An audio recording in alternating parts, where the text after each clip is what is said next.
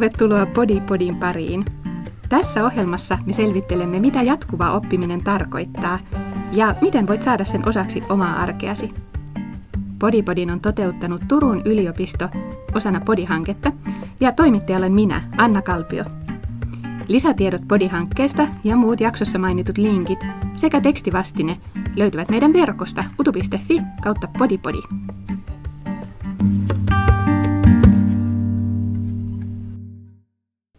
Tässä jaksossa me puhutaan työelämän muutoksesta ja alan vaihtamisesta. Ja vieraana meillä on projektiasiantuntija Sari Miettinen Turun yliopiston tulevaisuuden tutkimuskeskuksesta sekä psykologiopiskelija Joni Metsänraja. Tervetuloa!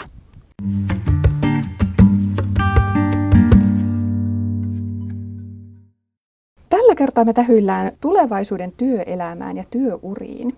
Ja ihan tähän alkuun kysyn teiltä, mikä oli ensimmäinen tutkinto, mistä sinä valmistuit ja olisitko tuolloin yllättynyt, jos olisit kuullut tästä urapolusta, jolla parhaillaan olet? Sari. Joo, mä valmistuin ihan perinteikkäästi lukiosta, mutta sitten oikeastaan semmoinen ammatillinen tutkinto ensimmäinen, se on ravintola-alalta, eli myynnin ja asiakaspalvelun tutkinto, minkä mä tein sitten lukion jälkeen. Ja kyllä olisin hyvin yllättynyt, jos mulla olisi sanottu, että missä mä toimin toimin tota, tässä niin kuin keski-ikäisenä, niin, niin en olisi arvannut kyllä lukiolaisena. Mites Joni? No jos jätetään kanssa se lukio tai hypätään sen yli, niin kai se on sitten se valtiotieteiden kandidaatti, tai mä ajattelen sitä maisterin tutkintoa sitten, mikä oli tuossa kymmenisen vuotta sitten, kun valmistuin siitä. Ja olisin erittäin yllättynyt, jos olisin silloin kuullut, että missä nyt on pettynyt ehkä itseäni, kun hankin toisen maisterin tutkinnon, että tarvitsen sellaista, mutta sitten toisaalta olen ylpeä siitä, koska tämä maisteritutkinto on nyt sitten psykologiasta ja se avaa ihan eri tavalla niitä ovia sitten työmaailmaan. Mä voin kanssa ehkä kertoa vielä, että mitä sitten tapahtui näiden kahden tota, toisen asteen tutkinnon jälkeen. Eli mä olen valmistunut kotimaisesta kirjallisuudesta täältä Turun yliopistosta ja nyt siis tosiaan työskentelen kauppakorkeakoululla tulevaisuuden tutkimuskeskuksessa. Ja ne projektiasiantuntijatehtävät, mitä mä teen, niin siis tämä mun maisterin tutkinto ei kyllä valmentanut millään tavalla tietyssä mielessä niin kuin niihin, että se mihin se valmens on niin kuin kriittinen ajattelu, tiedon etsintä, argumentointi. Mutta tota, ei tämmöiseen ehkä tehtävään, mitä mä nyt teen, niin ei siihen ole mitään varsinaista koulutusta, vaan se koostuu niin monesta eri osaamisalasta. Ja ehkä nyt alkuun kyselisinkin vielä vähän tarkemmin, esimerkiksi nyt sulta Joni, että voitko kuvailla vähän sitä niin kuin opinto- ja urapolkua? Joo, eli alun perin hain tänne Turun yliopistoon opiskelemaan pääaineena filosofiaa ja sitten pääsinkin sinne ja olin siitä hirveän tyytyväinen. Se oli ehkä semmoinen vähän, mentiin intohimo edellä sinne ja ei ajateltu hirveästi sitä tulevaa työuraa.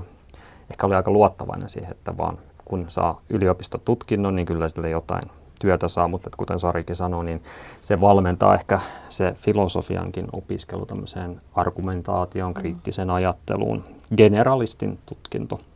Sitten mä kuitenkin siinä, kun valmistuminen alkoi lähestyä, niin ajattelin, että haluaisin sitten koittaa ehkä tuolla, että mitä kaikkea työtä sillä voi saada, mutta tehdään B-suunnitelma ja opiskellaan myös pedagogiset opinnot siihen, että opettajan töitä varmasti aina löytyy. Ja, öö, niin, sitten se opettaja suunnitelma sitten tulikin A-suunnitelmaksi siinä ja sitä sitten tehtiin aika monta vuotta.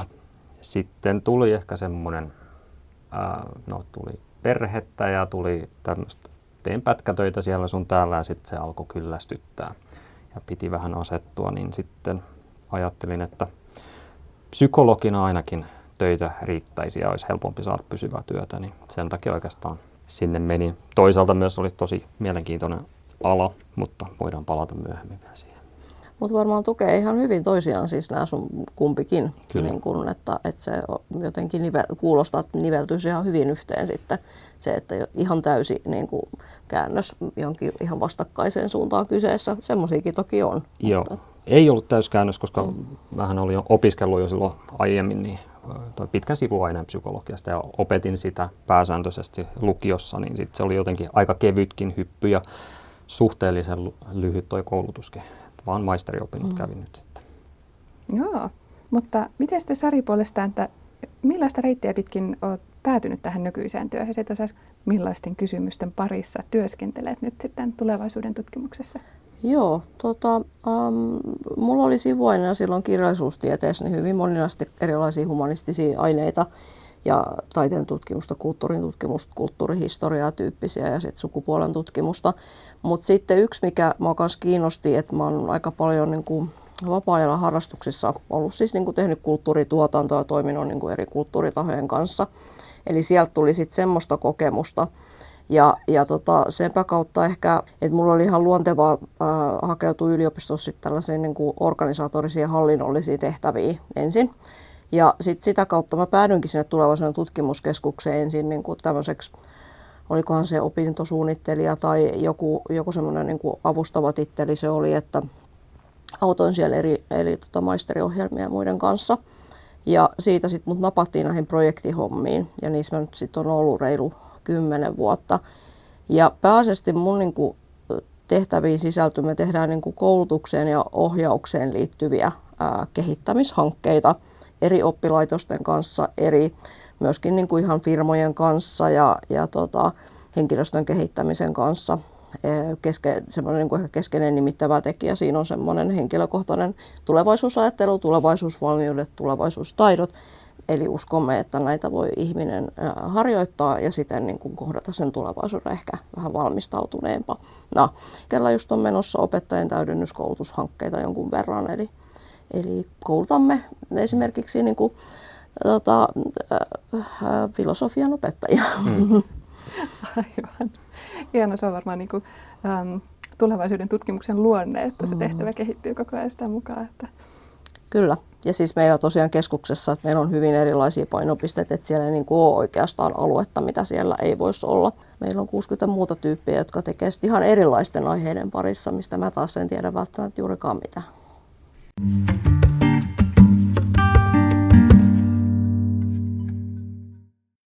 Tämä nyt johdattaa meitä hyvin näihin tota, tulevaisuuden työelämän teemoihin. Nimittäin niin kuin tiedetään, niin työelämän muutos on siellä jatkuvan oppimisen ytimessä ja varmaan niin kuin aiheuttaa sitä jatkuvan oppimisen tarvetta. Ja tietyillä aloilla on pulaa osaajista ja sitten toisilla taas voi olla pulaa osaamisesta ja työikäisten osaamista täydentämällä sitä tilannetta pystyy tällä hetkellä sitten helpottamaan. Ja puhutaan myös siitä, että ihmisellä ehtii olla useita uria työelämänsä aikana. Kysyisin sinulta Joni, että alan vaihtaminen on kuitenkin tosi iso askel. Mm, Äsken mm, ehkä niin pohjustit sitä, että miksi se voi olla jossakin tilanteessa vähän pienempi askel, mutta on se aina iso askel. Niin haluaisitko jakaa siitä, että miten tiesit, että on aika vaihtaa? Ja oliko, oliko joku tietty hetki ja joku tietty motivaattori ja miten se päätös kypsyi? Joo, joo ehkä, ehkä mullakin oli sitten oikeastaan se, tämä oli pidempi prosessi. Mulla tuli vähän semmoinen olo, että mä oon nyt yrittänyt sitä löytää lukijan opettajan virkaa aika pitkään, eikä siitä oikein mitään tullut, vaikka oli koko Suomen mittakaava, mistä hain niitä ja tein niitä lyhyitä sijaisuuksia, eikä se näyttänyt, että se, se tulevaisuuden horisontti mitenkään hirveästi olisi ollut kovin paljon lupaavampi, niin sitten jotain piti tehdä. Ja sitten varsinkin kun tuli perhettä, niin sitten oli vähän semmoinen, että enää ei ole vain mun itsestäni kiinnittää, että täytyy ehkä vähän saada jotain vähän pysyvämpää. Niin sitten mulla oli oikeastaan kaksi vaihtoehtoa, että joko sinne psykologia opiskelemaan, se vähän pelotti, koska se, on, se prosessi päästä sinne voi olla tosi pitkä ja sitten se on vaan, että joka vuosi haet ja haet ja haet. Tai sitten, että mä ajattelen, että mä homman vielä uskonnon opettajan pätevyyden, mikä olisi vähän lisännyt sitä mun osaamista. Ja olisi ehkä sitten nostanut siellä, kun kilvoitellaan niistä työpaikoista, niin olisi päässyt ehkä vähän paremmin siellä. Varsinkin opetusmaailmassa se, se, se virallinen pätevyys on niin tärkeää. Ja jos mietitään jotain tiettyä hetkiä, niin kyllä se ehkä mun viimeinen opettajan sijaisuus en mainitse nyt paikkakuntaa, mutta oli vähän pienempi kuitenkin, vähän kaukana täältä ja sitten mä mietin sitä tulevaa itseäni, että 30 vuotta tätä korjaat kokeita ja urakehitystä ole paljon siinä, niin sitten mä totesin, että opettaminen on kivaa, mutta ehkä mä vaihdan johonkin toiseen alaan. Oliko siinä jotain syitä, mitkä ehkä hidasti tai mitkä vauhditti sitä päätöstä, tai oliko se vääjäämätön tämmöinen prosessi? No jälkikäteen sanottuna se oli vääjäämätön. Mä oon erittäin tyytyväinen, että meni näin, miten meni. Tosi hyvä kuulla. Sari, mitä ylipäänsä työelämän muutoksella laajemmin tarkoitetaan, kun se on kaikkien huulilla? Ja Ja miten toi työelämän muutos tulee näkymään esimerkiksi meillä tietotyössä tai suorittavassa työssä? Joo, aika tota, laaja kysymys. Et me peilataan sitä tietenkin siihen, että mitä on tämmöiset isot megatrendit, isot yhteiskunnalliset kehitykset, mitä on käynnissä. Me tiedetään, että meillä on ekologinen kriisi, me tiedetään, että etenkin Suomessa väestön niin kuin, ikäsuhde tulee muuttuu ihan päälaelleen. Me tiedetään tota, esimerkiksi myöskin niin kuin, digitalisoituminen, teknologisoituminen, robotisoituminen. Eli niin kuin tämmöisiä isoja asioita, mitkä tulee vaikuttamaan jonkun verran. Ähm, mä olin kuuntelemassa tuossa jokin aika sitten yhtä kollegaa eri organisaatiosta, olikohan Mika Dufa, joka sanoi just, että, että yleisesti niin kuin, että kaikki mitä on digitalisoitavissa, niin tullaan digitalisoimaan ja automatisoimaan. No me itse mietitään siihen, että me haluttaisiin enemmän, että herättäisiin kysymään sitä, että haluammeko sitä ja onko se tarpeen, että tehtäisiin niin jotenkin tietoisia päätöksiä näistä asioista, että nyt se on se joku, joku muu, joka niin kuin ikään kuin aiheuttaa sen ja mikä vaikuttaa siihen, että millaista työelämä tulee olemaan. Mutta yhtä kaikki, niin se on ihan fakta, että me ei olla enää teollistumisen aikakaudella, vaan me ollaan digitalisaation aikakaudella ja se vaikuttaa siihen, miten työtä tehdään, keiden kanssa, millaisilla välineillä. Ja se, että suorittavan työn määrä on koko ajan vähentynyt. Että kyllähän me niin kuin nämä asiat tiedetään. Sitten, että millä tavalla se kutakin ala muuttaa tai kutakin työn tekemistä, niin se on niin kuin sitten oma asiansa. Mutta meitä kiinnostaa ennemmin kuin se, että me tiedettäisiin tarkasti, mitä mitä niin kuin ammatteja tai tehtäviä tulee olemaan tai mihin kannattaa kouluttautua, niin on se, että mikä sen yksilön suhde siihen muutokseen on. Tai miten se yksilö näkee just vaikkapa mm. itsensä tulevaisuudessa. Onko sillä kykyä nähdä itsensä siellä 30 vuoden päästä, että millaista elämää mä silloin halusin elää, miten mä haluan tehdä mun työtä, keiden kanssa. Eli nämä on niitä kysymyksiä, minkä kautta me tarkastellaan sitä, että hirveän usein ehkä meikin koulutuksessa voidaan olla, niin kuin, että no miten mä opin ennakoimaan paremmin, että mikä työllistää – ei kukaan voi, niin kuin tavallaan, että me ei voi olla jotain dataa ja me voidaan päätellä siitä, mutta yksi ala saattaa kuolla sille plops ja uusi syntyä, joten ainoa mitä me voidaan tavallaan kehittää on se, että miten me suhdat, suhtaudutaan siihen, kun tapahtuu muutoksia. Miten me osataan esimerkiksi huomata se, että, että tota, että niin kuin Joni, Joni puhui siitä, sä huomasit, että tämä ei, nyt, niin kuin, tämä ei ole semmoista työtä, mitä sä haluat enää tehdä, se, jos se jotenkin vastaa niitä sun tarpeita, eikä se vastaa sun elämäntilanteeseen, että olisi uskallusta ja välineitä pysähtyä tarkastelemaan sitä ja sitten tehdä niitä valintoja niin kuin, sillä perusteella, että mitkä asiat niin kuin, kiinnostaa, mitä osaamista itsellä jo valmiiksi on – Eli myöskin se toinen aspekti siinä, että miten suhtaan tulevaisuuteen, mutta myöskin, että nähdään enemmän niitä vaihtoehtoja.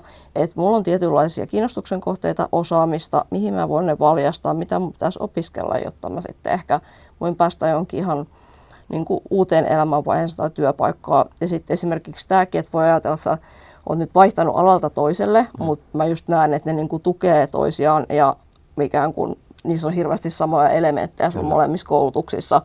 Ja just se, että sä et voi vielä tietää, että miten se opettajuus tulee ehkä aukaisee jotakin jossain vaiheessa, tai sä tulet mm. hyödyntää sitä jossain niin kuin, siinä, siinä niin kuin työmaailmassa, missä sä nyt tällä hetkellä toimit. Että just, ettei myöskään ajatelta, että mulla oli tämä niin osaaminen tai ammatti, heippa, sitä ei tarvita, vaan se, että meidän niin kuin osaaminen koostuu hyvin monista palikoista. Ja sitten just jos miettii, että mitä eri ammatteja itselläkin on kerennyt olla, niin aika monta. Mm. Että tota, et, et se, mitä myös sanotaan, mä uskon, että se on totta, että harvempi enää valmistuu ja tekee sitä samaa työtä samassa firmassa 40 vuotta. Ensinnäkään työelämä ei pysy enää samanlaisena 40 vuotta, vaan siinä on koko ajan muutoksia.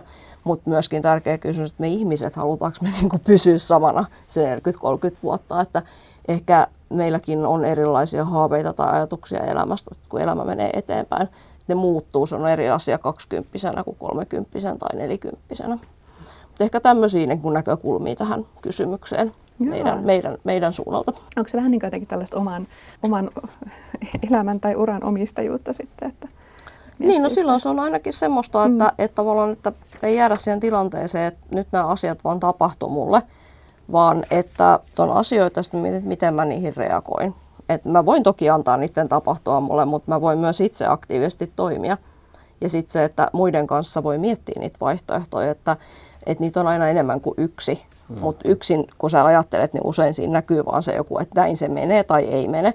Mutta meillä taas, meidän hankkeessa me ajatellaan, että, että siihen vaaditaan semmoista yhteistä niin kuin keskustelua ja myöskin muiden kokemuksia, jotta niin kuin tulee näkyväksi, että mitä ne vaihtoehdot voisi olla itse kunkin kohdalla.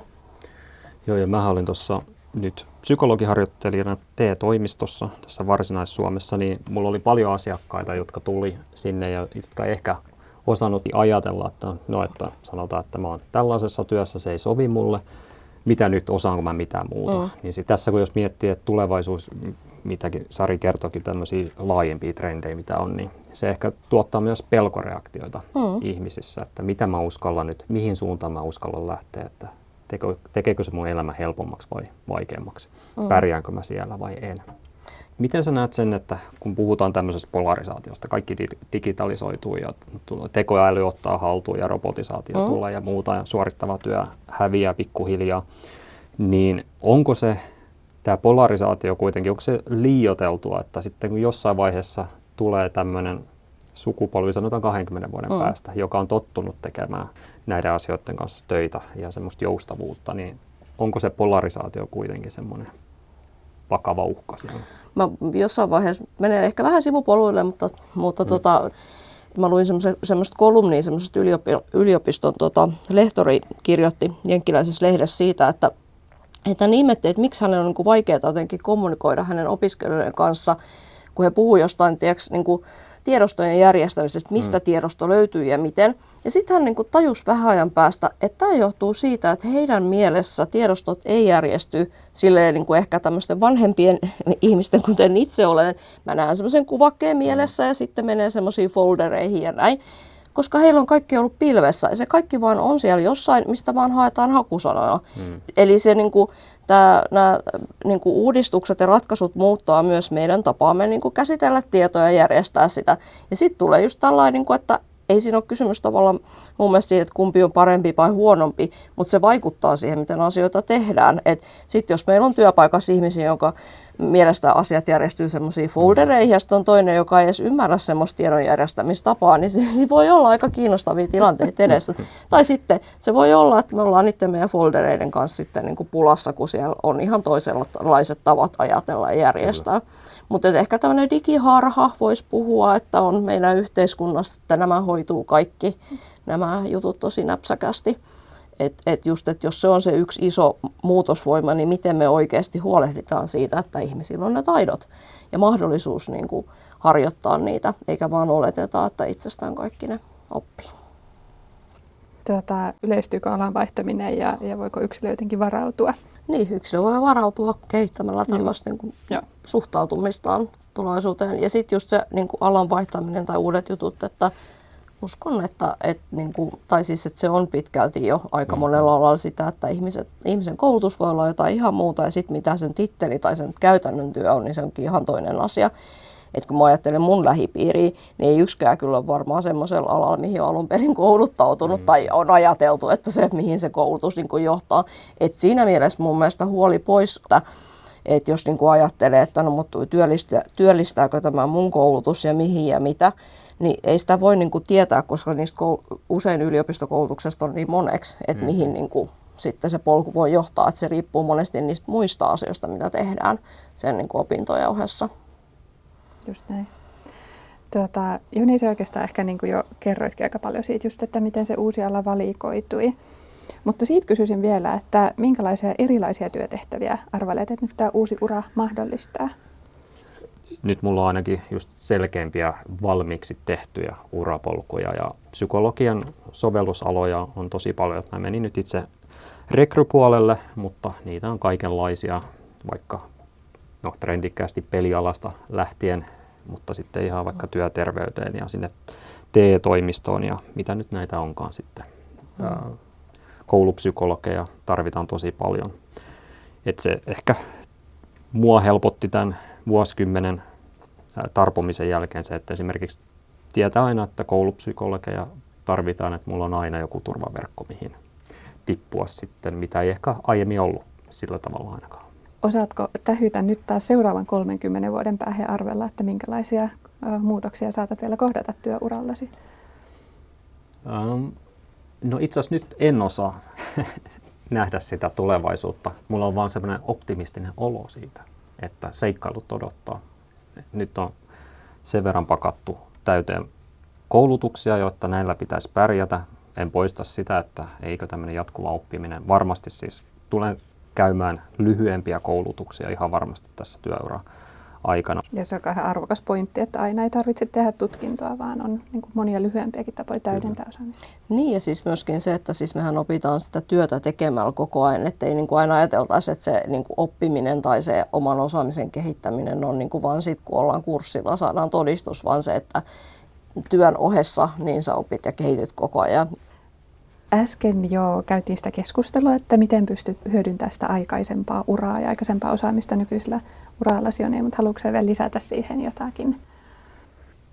No jos ihan tämmöisiä spesifejä taitoja, niin siis opettajuudessa tulee se, että se on kuitenkin esiintymisammatti, niin sitten tottuu siihen, että sä oot ihmisten parissa ja puhut, oot paljon äänessä ja teet esityksiä ja pyrit siihen, että saatat monimutkaiset ilmiöt ja suodatat niistä jotain yksinkertaista tai yksinkertaisempaa ymmärrettävää kaikille. Kyllä tämmöisiä, e, se on varmasti semmoinen yksi kans taito, mikä on, että sä osaat ikään kuin suodattaa asioita muille, niin sitä, sitä se meidän yhteiskunnassa, sillä varmasti tekee aika paljon jatkossakin. Tämmöiset nyt ainakin tulee heti mieleen. Tähän on myös ihan hyvä johdanto sitä seuraavaan kysymykseen, Sari. Minkälaiset taidot on keskeisiä tulevaisuuden työelämässä ja minkä takia näin? Öö, tota, puhutaan monesti semmoisista niin tulevaisuuden työelämätaidoista, joissa niin kuin itse asiassa kun niitä katsoo, mä itsekin olen koulutuksissa käyttänyt silleen, että esimerkiksi World Economic Forum tekee viiden vuoden välein semmoista, niin kuin, ja sitten siellä koreilee aina ne samat, just semmoinen ongelmanratkaisukyky, yhteistyökyky mm. ja jaa, nämä samantyyppiset tasat, niin nehän on hyvin semmoisia geneerisiä taitoja, mitä ei varsinaisesti niin kuin ehkä opeteta monikaan niistä semmoisena asiana. Niin tota, niin mä niin kuin laittaisin paukkuja siihen, että me opittaisiin tunnistamaan niitä taitoja, kun meille niitä kehittyy ja, ja ymmärrettäisiin, että ne on itse asiassa avain just siihen, että pystyy vaikka toimimaan muutostilanteissa, on kykyä jotenkin ymmärtää erilaisia ihmisiä, toimia niiden kanssa ja niin, kuin niin edespäin. Mutta sen lisäksi, että, että on niin kuin hahmoteltu tämmöisiä ää, niin kuin, tota, tulevaisuuden työelämän taitoja, eli mitkä kytketään siihen, että miten se työelämä tulee muuttua esimerkiksi digitalisaation myötä tai globalisaation myötä, niin sitten me puhutaan myös tulevaisuuden tutkimuskeskuksessa tämmöisistä tulevaisuustaidoista, ja siihen kuuluu just niin kuin sellainen tulevaisuusajattelu, kyky niin kuin, ää, tunnistaa erilaisia kehityskulkuja, ja tota, ongelmanratkaisutaitoa joo, mutta niin kuin vähän eri tulokulmasta ne tulevaisuustaidot niin kuin keskittyy enemmän ehkä siihen, että meillä olisi hyvä olla tässä maailmassa ja sitten me osataan toimia ehkä, mutta ei toimia sen takia, että me löydettäisiin joku parempi ammatti tai tuotettaisiin enemmän veroeuroja kassaan, vaan että tota, me niin kuin pystyt, pys, pysyttäisiin toimimaan siinä yhteiskunnassa, joka on koko ajan enemmän niin kuin reagoi muutoksiin nopeammin ja on sekava ja hähmäinen välillä. Eli kehittää semmoista tietynlaista resilienssiä, mikä auttaa niin kuin tässä maailmassa. Mm, kyllä.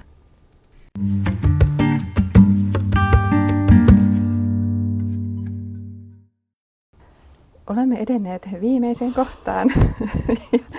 Jakso kääntyy kohti loppua. Mietin tässä, että milla, minkälaisia vinkkejä me pystyttäisiin antamaan sellaiselle kuulijalle, joka on kiinnostunut täydentämään omaa osaamista, mutta ei oikein tiedä, että niin miten lähteä eteenpäin tämän asian kanssa.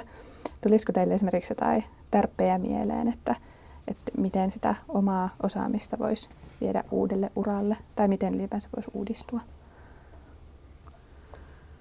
No mun on pakko tässä mainita TE-toimistojen ammatinvalinta- ja uraohjauspsykologin palvelut. Asiakkaat tuntuu, että he on kokenut sen erittäin hyväksi just tämmöiseen pohdiskeluun. Haluatko jatkaa? Joo, siis kannatan ammattilaisten apua ja myöskin vertaisapua se, että me käytetään paljon sitä, että ryhmässä keskustellaan niistä asioista, jolloin sitten kun syntyy ehkä se ymmärrys, että, että jollain muullakin voi olla samanlainen huoli ja pelko ja, ja sitten voi olla esimerkiksi ratkaisuehdotuksia tulla siitä ryhmästä. Mutta sitten myöskin niin sellainen uteliaisuus, että no, et me puhutaan esimerkiksi perususkomuksesta, että onko mä niinku jumahtanut siihen, että mä vaan niinku ajattelen, että mä oon tällainen ja mä en ole kiinnostunut tuosta tai en osaa tätä. Että et onko se vain joku uskomus vai onko se oikeasti totta ja olisiko mä valmis vaikka haastamaan vähän niitä. Hei, Sari, sinä osallistut keskustelufoorumeihin yliopistolla ja yliopiston ulkopuolella. Ja kun olet näissä tilaisuuksissa mukana ja, ja kerrot vaikka tulevaisuuden tutkimuksesta tai työelämästä, niin onko sellaisia asioita, mistä kuulijat yllättyy tai mitä he eivät ole tulleet ajatelleeksi? No, mulla tulee mieleen, että just, just tämä niinku tämmöinen tavallaan niinku yllättää, että, että jos meillä on joku kvartaaliennuste jostain työvoiman tarpeesta, että sen perusteella olisi hyvä tehdä päätöksiä tai ylipäätään kun se semmoinen usko siihen, niin kuin, että me voidaan hallita ja ennakoida asioita. Et niin kuin se on ehkä yllättänyt. Mutta sitten toinen, mikä viime aikoina on ollut tota, esimerkiksi se, että mä niin kuin itse ymmärsin, että mulla oli kauheita eh, perususkomuksia tekniikan aloista. Ja se, että kuinka niin kuin tärkeää se voi olla, että me puretaan niitä semmoisia oletuksia, mitä meillä liittyy milloin mihinkin asiaan. Ja sitä kautta sitten niin voi huomata, että no tämähän on just semmoinen ala, mikä mua kiinnostaa. Sitten mä vaan mm. luulin, että se ei ole. Tosi hyvä. Joni, loppuun kysyisin vielä, että, että miltä sinusta tuntuu ylipäänsä palata opiskelijan rooliin työelämästä? No se tuntui hyvältä, koska tämä on ehkä persoonakysymys. Mä tykkään opiskella ja tykkään uusista ideoista ja teorioista ja näin, niin se oli helppo hyppy siinä näkökulmassa.